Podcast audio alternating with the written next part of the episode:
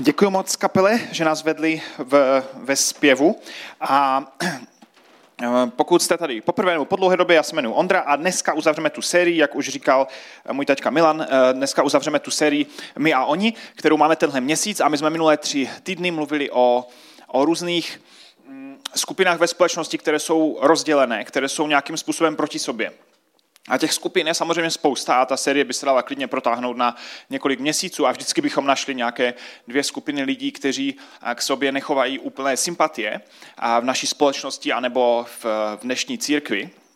Ale ty, ty, které jsme vybrali, tak to, byl, to byly témata rasismus, vztahy mezi různými rasami. A byly to potom mezigenerační vztahy, vztahy mezi generacemi, mezi, někdy se tak zjednodušuje, říká se mezi mladými a starými, ale často to je mnohem složitější. A e, potom e, třetí téma, které mělo minule, měla minule Aika, tak bylo o, o lidech sociálně slabších nebo lidech bez domova a jak se na ně často dívají lidé, kteří, kteří mají domov, kteří mají dostatek financí a, a kteří mají kde bydlet a mají kde spát a mají práci. A um, dneska to uzavřeme tématem uh, sexismu, protože vztahy mezi muži a ženami jsou taky něco, co je co je poškozeného v dnešním světě a co se nevyhýbá ani církvi. A vztahy mezi muži a ženami je něco, co pokud, i pokud jste četli Bibli, starý zákon, tak je to něco, co od počátku světa se eh, velmi brzy pokazilo a pak to dlouhou dobu bylo velmi skažené. A bylo tam napětí, nebo je tam napětí, neporozumění, je tam často utlačování žen muži. A je možné, že a je, taky tam, je tam taky eh, utlačování mužů ženami, ale tím, že většinou jsou ženy ten, kdo je utlačován, tak se možná na tady tu oblast dneska budu soustředit trošku více. A sexismus v podstatě říká, že nějakého jednotlivce jde posuzovat jednoduše podle charakteristických znaků skupiny, do které patří. To znamená, že v případě sexismu, pokud je někdo muž, tak ho můžu hodnotit a soudit, eh, že je takový, protože je prostě chlap. Můžu odsoudit, můžu soudit jeho charakter, jeho povahu, jeho, jeho chování, jeho úmysly. A stejně tak někdo jenom proto, že je žena, tak můžu toho člověka hodnotit jako celek. A obecně častější je sexismus vůči ženám, kterému se říká misogynie, neplest s japonskou sojovou pastou miso. A Potom méně častý je, eh, je sexismus vůči mužům, o kterém dneska tolik ne, nebudu mluvit. A je to z části proto, že, aha,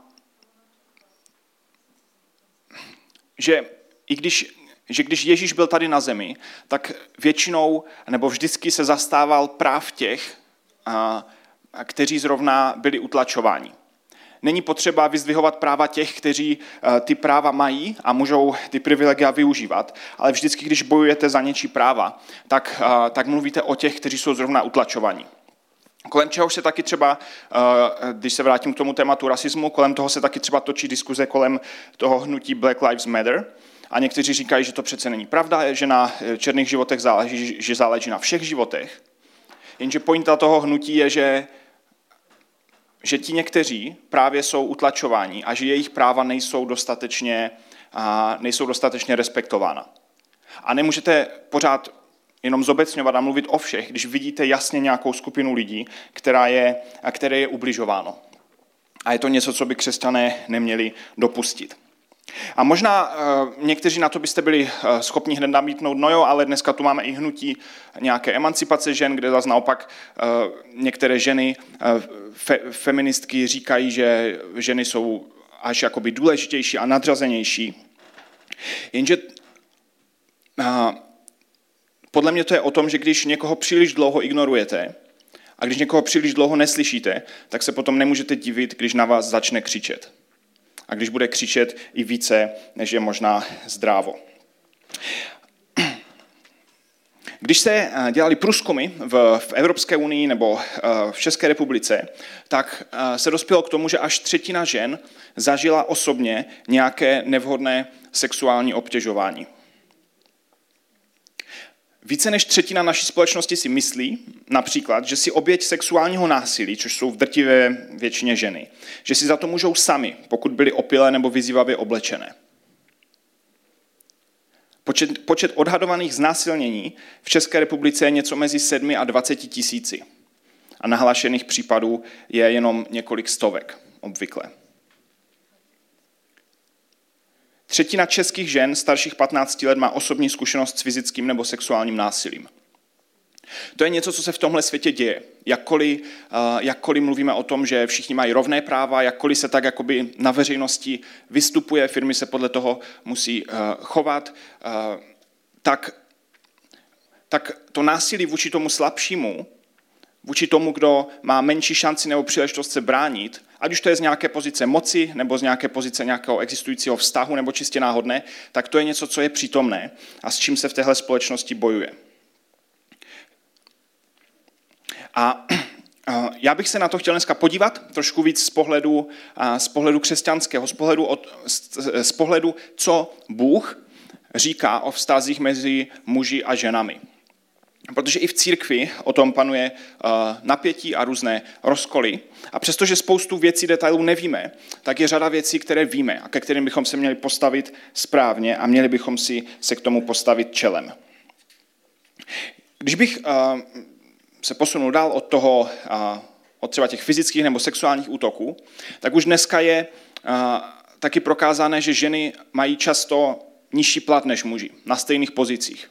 Jenom proto, že když jste žena, tak se bere, že jste méně stabilní, že budete podávat menší výkon a pravděpodobně někdy možná odejdete na mateřskou, takže nemají takovou potřebu si vás v práci držet. Jeden, eh, jeden, jeden eh, pivovar v Anglii, eh, když vyšel jeden z těchto z těch průzkumů, že ženy, tam vyšlo v Anglii, že ženy mají asi o 20 platy v průměru nižší než muži, tak ten pivovar si z toho udělal legraci a vzal svůj nejslavnější ležák pivo, které bylo obvykle v modrém obalu a začal ho vyrábět i v růžovém obalu, ale o 20% levněji, aby tím dal, dal najevo svůj nesouhlas tady s tou praxí.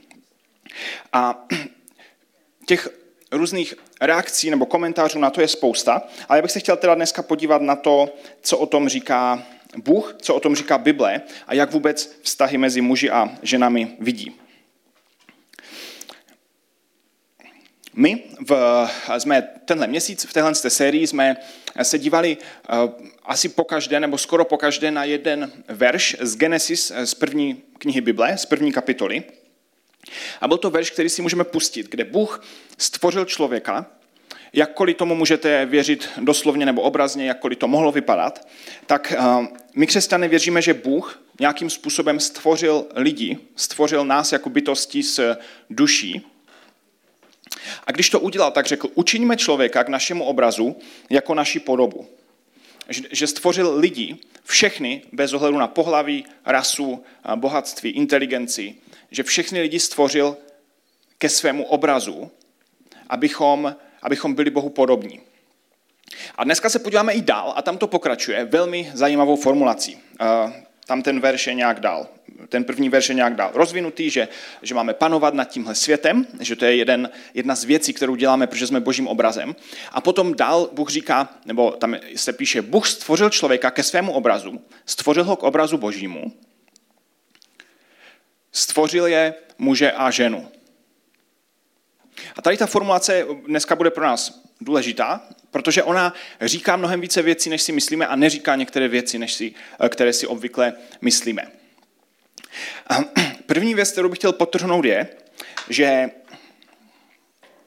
já jsem schválně eh, se snažil zvýraznit muže modrou barvou a ženy nějakou červenou nebo růžovou, doufám, že jsem se trefil.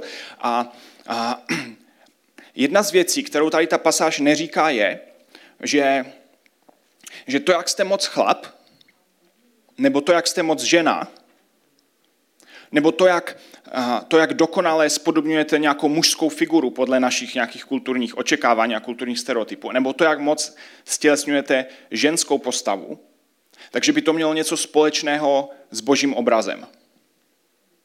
Tady ta pasáž o tom vůbec nemluví.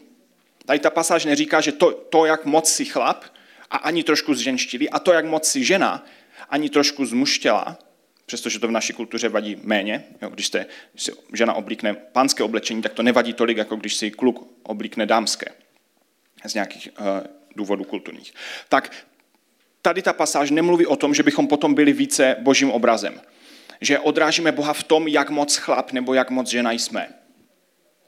Protože ve zvířecí říši, kde máte veverky, zajíce, ješky, dosaďte si svoje oblíbené zvíře, tak jsou taky samci a samičky. A zvířata nejsou božím obrazem. Nemá to nic společného s božím obrazem. Takže to, že by eh, splnění nějakých stereotypů o tom, jak, eh, že, že, že jsem dobrý manžel a že jsem dobrá manželka, že jsem žena, že tak vypadám a že se tak chovám, takže by to mělo něco společného s tím, jak si to Bůh jakoby představoval, že tím ho více jakoby odrážíme. To tady ta pasáž neříká a o tom tady ta pasáž nemluví.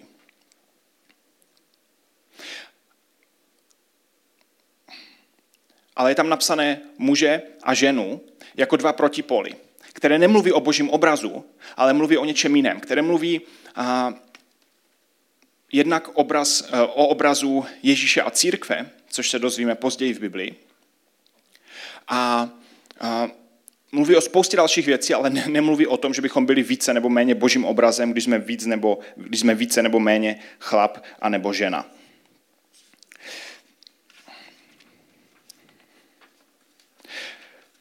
Zajímavé tam je taky to slovíčko a, což je v originále předpona. A ono, uh, ono bývá různými způsoby přeložené potom v, v Novém zákoně, když se budeme dívat na další pasáž. Ale to slovíčko nepopisuje nějakou exkluzivní výlučnost, že byste museli být perfektní stoprocentní chlap se vším všudy, a že byste museli být perfektní stoprocentní žena se vším všudy. Ne, tady to popisuje původní boží výtvor, který, který ukazuje, reprezentuje nějaké protipóly. Ale nevytváří to žádné nějaké stereotypy, do kterých bychom se museli zapasovat, abychom teda byli pořádní lidé. Dobře, pojďme dál. Přejdeme k novému zákonu, kde Apoštol Pavel v dopisu Galackým, který je poměrně agresivní eh, dopis, eh, protože ta církev byla hodně mimo, tak eh, Apoštol Pavel tam se dostává k pasáži, kde mluví o mužích a o ženách. A říká tam, píše tomu cílovému publiku, píše, všichni, kdo jste, kdo jste pokřtěni do Krista, jste se do Krista oblékli. Takový pěkný obraz. A můžeme jít dále. A říká, nejde už o to, kdo je žid nebo řek, otrok nebo svobodný, muž nebo žena, všichni jste jedno v Kristu Ježíši. A teď eh, malá zajímavost, zejména pro vás, kdo máte rádi češtinu, tak to eh, slovičko nebo je v poměru eh, slušovacím, to znamená, mohlo by tam být stejně tak písmenko A. A některé překlady tady tu pasáž překládají tak, že říkají, není, není ani žid, ani řek, ani otrok, ani svobodný, ani muž, ani žena. A na základě těchto, těchto překladů něk, někdy něk, eh, někteří lidé dnes mají tendenci úplně eh, pohlaví popírat. V podstatě říkají, že nejsou vůbec žádné rozdíly mezi muži a ženami, že to je všechno jedno, že, eh, že prostě to je takové jako, že tam žádný rozdíl není. Ale Apoštol Pavel tady nepopírá to boží stvoření. On nepopírá to, že by byly mezi muži a ženami rozdíly, že by muži a ženy byli uh, jiní. Ale on tady říká, že když jsme v Kristu, že když Ježíš za nás zemřel, že když Ježíš přinesl úplné vykoupení tady toho stvoření, takže už nejde o to, že naše hodnota, naše identita nestojí primárně v tom, jestli jsme žít anebo pohan, otrok nebo svobodný, muž anebo žena. A to je něco, co bylo naprosto extrémní prohlášení v tehdejší kultuře. Víte, co se, víte, jak se modlili tehdy židé a jak se dodnes modlí židé? Oni mají jednu ranní modlitbu, je to ranní požehnání. A oni se modlí každé ráno a děkují Bohu. Je to modlitba, kterou se modlí muži. A oni děkují Bohu v modlitbě, že se nenarodili jako pohan, že se nenarodili jako otrok a že se nenarodili jako žena. To byla modlitba, kterou se židé modlili a modlí. A jakkoliv mohla být myšlena dobře a mohlo to být myšleno jinak, než to zní, tak tehdy v té kultuře byli muži považováni za něco více. Za, za někoho, kdo má moc, kdo je, kdo je nadřazený, kdo ví, kdo má moudrost, kdo, uh, s kým tak Bůh jakoby více jedná. A ženy v tehdejší kultuře byly, ne, nebyly viděny ani jako plný člověk. Nemohli svědčit u soudu, jejich slovo nic neznamenalo, neměli přístup ke vzdělání, proto drtivou většinu nového zákona napsali muži a často tam jsou i citováni muži, protože ženy neměly žádný přístup ke vzdělání a tudíž měli mnohem menší vliv na to, jak se, jak se tehdy i církev vyvíjela. Ale apoštol Pavel tady s odkazem na Ježíše ruší to právo silnějšího, ruší tu mužskou nadřazenost. A říká, v Kristu tady to rozdělení muž a žena končí a neplatí. Ano, jsou tu muži a ženy, ano, jsou jiní. Ano, jedni, druhým si pořád, jedni druhým si pořád budeme připadat divní, protože pokud jste muž, tak vám ženské chování vždycky bude připadat oprávněně divné. A pokud jste žena, tak vám chlapské chování vždycky bude připadat oprávněně divné, protože eh, vlastní divnost je vždycky méně divná než cizí divnost, protože z vlastní divností žijete už několik desítek let a už jste si na ní zvykli a víte, že to vlastně vždycky myslíte dobře, ale ta cizí divnost od někoho, kdo je jiný než vy, je vždycky mnohem víc divná a mnohem víc vám leze na nervy. Ale Apoštol Pavel tam píše, tady je ta jinakost, ale v Kristu se to ruší. V Kristu o to nejde. V Kristu o tom nestojí naše identita, v tom nestojí naše identita, naše hodnota.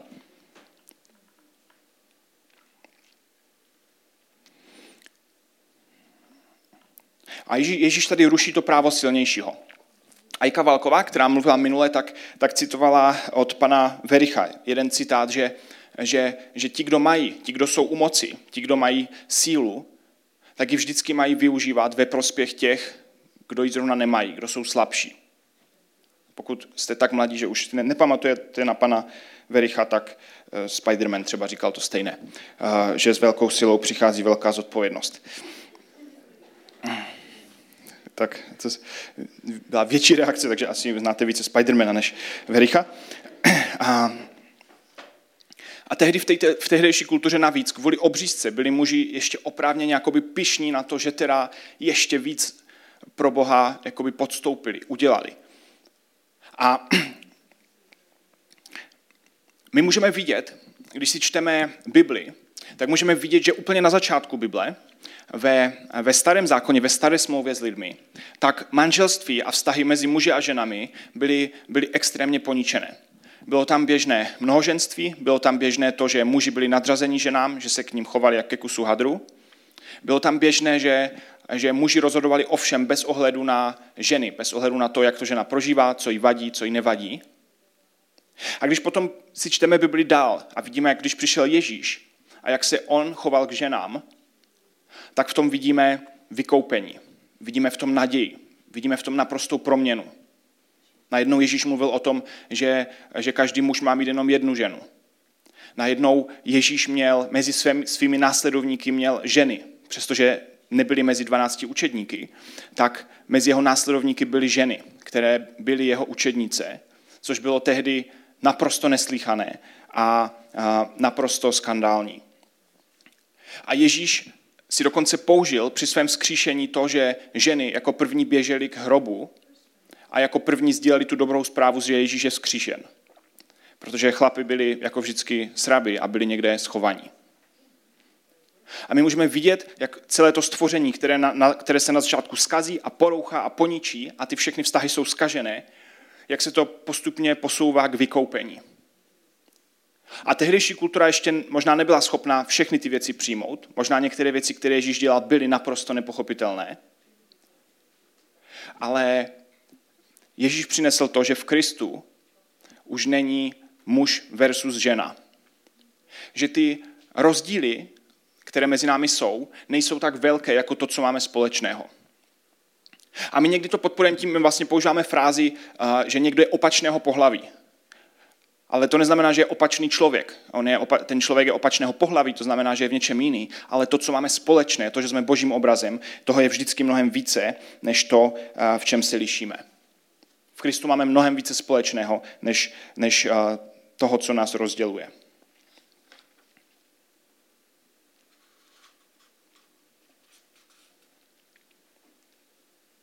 A tak při následování Ježíše není prostor pro zhlížení na někoho jako méně cenného kvůli jeho pohlaví. Kvůli, nebo kvůli jeho nedostatečné mužskosti nebo ženskosti. Obrovská část toho jsou jenom kulturní stereotypy, které dneska v církvi možná máme a před 50 lety to bylo jinak a v jiné kultuře to je úplně jinak. Jeden z možná vtipných příkladů nebo rozdílů je, že eh, dneska je docela běžné, že když jste eh, eh, kluk, tak jakoby, že když se vám narodí dítě, chlapeček, tak má většinou oblečení modré, nebo se tam nějak vyskytuje modrá, a když máte holčičí oblečení, tak je růžové. Často to, pře, často to přechází do dospělosti. Pokud jste před pár lety ještě viděli kluka v růžovém tričku, tak to vypadalo uh, divně uh, a vypadalo to ženštile nebo prapodivně. Nicméně, když, si to, když se na to podíváte a nastudujete si to, tak zjistíte, že, že ještě před stolety tady to fungovalo přesně naopak.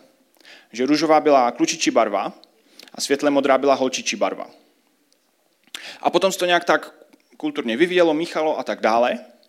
A potom e, velký průlom v tomhle tom, v těch barvičkách, pro zajímavost, udělalo to, že se vynalezl ultrazvuk a je možné zjistit, jaké dítě se vám narodí tudíž textilnímu průmyslu došlo, že když si koupíte univerzální oblečky, takže, eh, a které pak použijete pro další děti, tak na tom moc nevydělají. Nicméně, když si koupíte modré oblečky, hromadu modrých oblečků pro chlapečka, potom zjistíte, že budete mít zase další dítě holčičku, nakoupíte si spoustu růžových oblečků pro holčičku, tak najednou na tom vydělají dvakrát více. A ta kultura začala diktovat, jak, co znamenají některé barvy, a my se pak tomu podvědomě všichni přizpůsobíme, že najednou nám něco připadne z ženštile nebo z muštile, jenom na základě toho, že naše kultura okolo nějak vypadá. A tím bychom se my, křesťané, neměli nechat ovlivnit a neměli bychom nechat, abychom soudili druhé lidi na základě nějakých stereotypů, které jsou v jiných kulturách úplně jiné. Ohledně oblečení, ohledně chování, ohledně postojů, ohledně názorů. Naše identita a naše hodnota nestojí v tom, jak moc splňujeme nějaké mužské nebo ženské stereotypy. A tvoje hodnota a tvoje identita nestojí v tom, jestli máš partnera nebo jestli nemáš partnera, jestli eh, ostatní mají pocit, že jsi dost chlap nebo dost žena. Tvoje identita a hodnota stojí v tom, že jsme stvořeni k božímu obrazu a nikdo a nic s tím nemůže nic udělat. Tak, několik malých myšlenek na závěr. Když chcete bojovat za ničí práva, tak je moc fajn bojovat za práva druhých. Je to něco, co dělal Ježíš a je to něco, k čemu volá i nás, jeho následovník. Pokud vidíte, že ve vašem okolí, ve vaší práci, ve škole, že je někdo, že je s někým zacházeno nějak jenom proto, že je chlap nebo že je žena, tak možná, tak možná jste právě vy na tom místě, kde jste, abyste vystoupili dopředu a něco s tím dělali a ne, nebyli součástí toho. Pokud vidíte, že někdo je takhle omezován a že něčí práva jsou umenšovány. Ježíš vždycky bojoval za druhé lidi, za, za jejich práva. Nikdy nebojoval za svoje práva. A bojoval za práva tehdejších menšin, protože v tehdejším světě menšiny žádné práva neměly. Dneska, ta, dneska naše společnost funguje trošku jinak. Dneska už to, že jste menšina, tak automaticky vám uh, lidé mají pocit, že by vám měli dát nějaká práva, teda kromě leváků, my pořád máme všechno pro praváky. Ale v tehdejší době Ježíš přinesl to, že bojoval za práva těch, jejich, jejichž práva byly uh, utlačovány.